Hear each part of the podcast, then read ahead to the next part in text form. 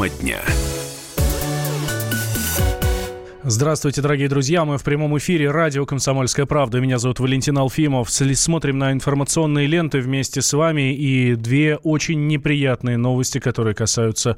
Не неприятные, даже страшные, которые касаются а, авиации. И одна, и вторая. Но если первая новость касается военной авиации, в частности, сообщается, что бомбардировщик Ту-20, Ту-22М3 потерпел крушение в Мурманской области.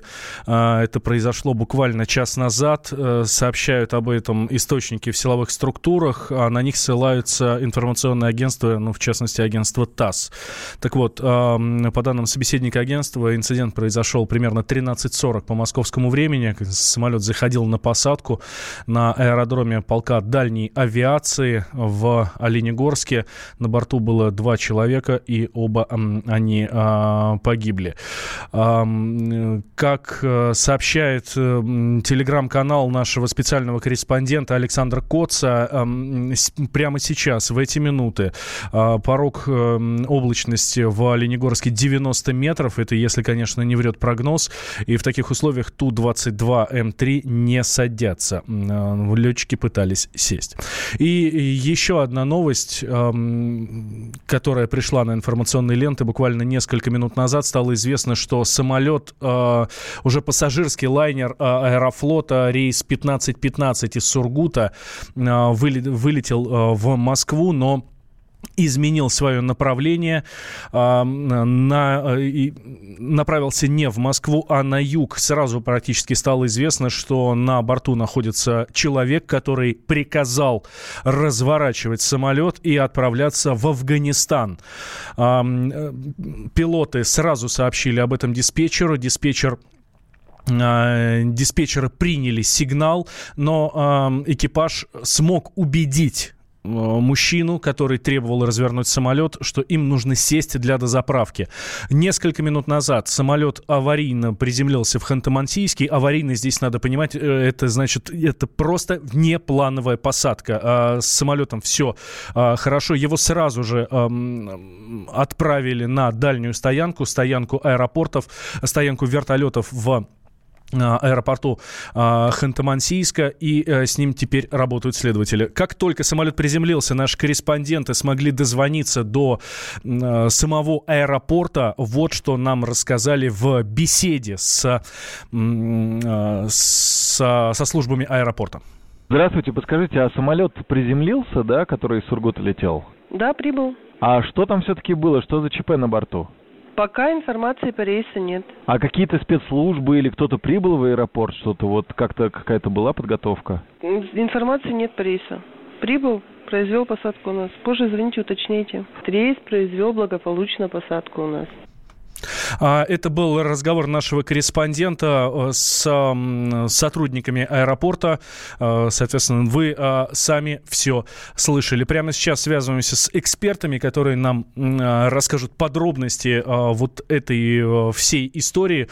Что нам известно на борту самолета Аэрофлот? 75 человек, в том числе 7 членов экипажа и пятеро детей. Прямо сейчас с нами на связи Мирослав Байчук, президент профсоюза летного состава России, член общественного общественного совета э, при Федеральном агентстве э, воздушного э, транспорта. Э, Мирослав Юрьевич, здравствуйте, вы нас слышите? А, сорвалась связь. Сейчас буквально через минуту мы а, свяжемся еще раз с нашим экспертом. Итак, а, экипажу самолета, как я уже сказал, удалось его пассажира уговорить, соответственно, сесть в Ханты-Мансийске. А, вот а, и новость буквально последних а, минут. Захвативший а, российский самолет мужчина задержан. Об этом а, сообщают а, а, правоохранительные органы. Это 42-летний житель Сургута. Он, по предварительным данным, находится в состоянии алкогольного опьянения. Ну, а, да, дальнейшие подробности пока Э, неизвестно. Прямо сейчас с нами на связи Мирослав Байчук, президент профсоюза летного состава России, член общественного совета при э, Федеральном агентстве воздушного транспорта. Э, Мирослав Юрьевич, здравствуйте. Здравствуйте. Ну, мягко говоря, нештатная ситуация, да, произошла на борту аэро, рейса Аэрофлота.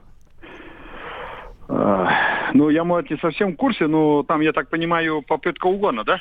Да, попытка угона. А, собственно, потребовал гражданин а, направить самолет в, в Афганистан. А, как в данной ситуации действуют пилоты, когда к им приходит либо записка, либо сообщение о том, что на борту э, террорист, ну, э, захвативший человек э, воздушное судно, и он требует отправить этот самолет в другое место назначения? Данная ситуация, она четко прописана документами как федерального уровня, так и документами Аэрофлота. Там экипаж для данной ситуации подготовлен, он открывает памятку и действует в соответствии с документами. Там все предусмотрено.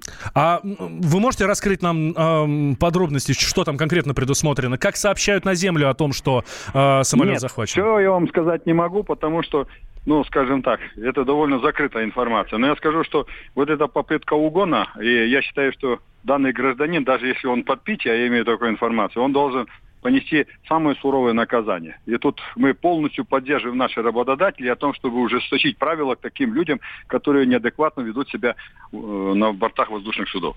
А почему было принято решение а, посадить именно в Ханты-Мансийске? Почему, например, не долетели до Москвы и здесь бы не сдали уже полиции? Э, ну, потому что экипаж действовал в соответствии с той остановкой, которая на данный момент, на тот момент сложилась на борту воздушного судна. Им там виднее, как действовать, понимаете?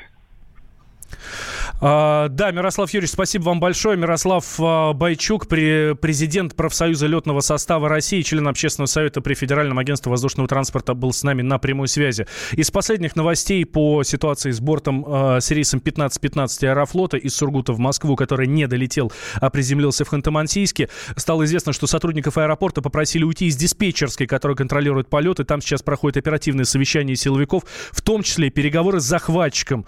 Информация о задержании пассажира пока нет. А, а, разной информации из разных источников.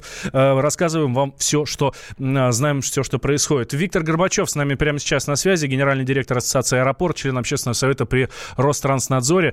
Виктор Иванович, здравствуйте. Здравствуйте. Насколько профессионально сработало, а, сработал экипаж и диспетчерские службы? Ну, экипаж сработал, как, так сказать, по инструкции.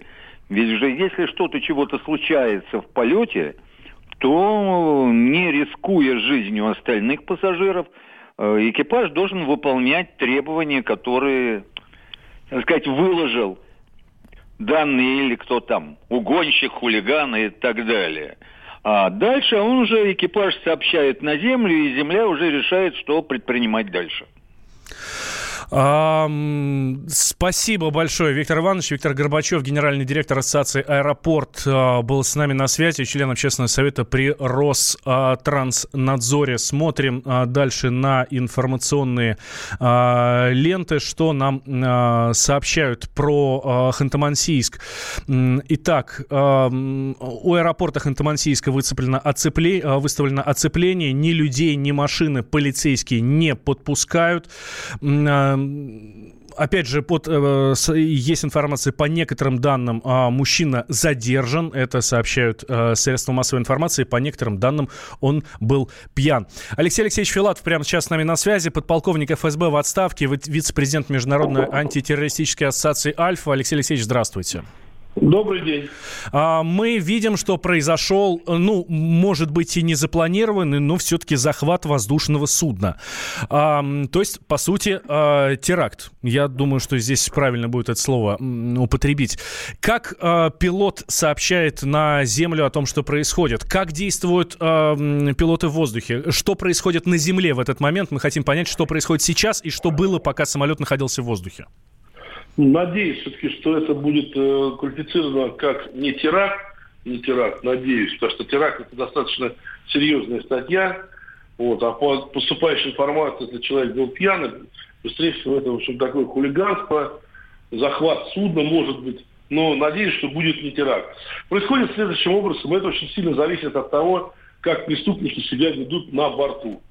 Бывают случаи, когда они в общем-то, э, так скажем, умудряются захватить э, кабину пилота, и тогда, в общем-то, все идет под их диктовку, эм, так скажем, и, скажем, сказать, как это по плану происходит, очень тяжело. Все будет зависеть от того общения между командиром корабля и этими преступниками. Но в данной ситуации, видимо, э, просто этим пьяным пассажирам была передана записка или заявление было сделано э, стюардессе, что судно захвачено и есть взрывное устройство. Реакция должна быть на, даже если пассажир пьяный, реакция э, экипажа, она всегда однозначная. То есть сообщается командиру корабля, командир корабля связывается с землей, и практически в 100% случаев принимается решение э, приземляться в ближайшем аэропорту.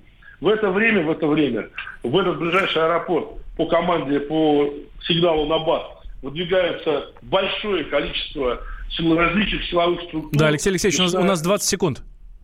Начиная от оцепления, заканчивая группой, группой быстрого реагирования, группой захвата. Э, самолет приземляется на дальнюю стоянку, э, с, э, через капитана корабля, через стюардессу пытается организовать переговоры с преступником. Ну, а дальше уже, дальше уже как зайдут да. переговоры. Спасибо большое. Алексей Филатов, подполковник ФСБ в отставке, вице-президент Международной антироссийской ассоциации Альфа был с нами на связи. Тема дня. The time for empty talk is over. We will make America great again. Это все мы слышали. А что на самом деле происходит в США? Реальные новости, курьезы и события, которые нигде, кроме Штатов, случиться не могут. Как они там за океаном вообще живут? Разбираемся в программе «Не валяй дурака Америка» с Марией Берг и Александром Малькевичем. Слушайте и звоните по понедельникам с 12 часов по московскому времени.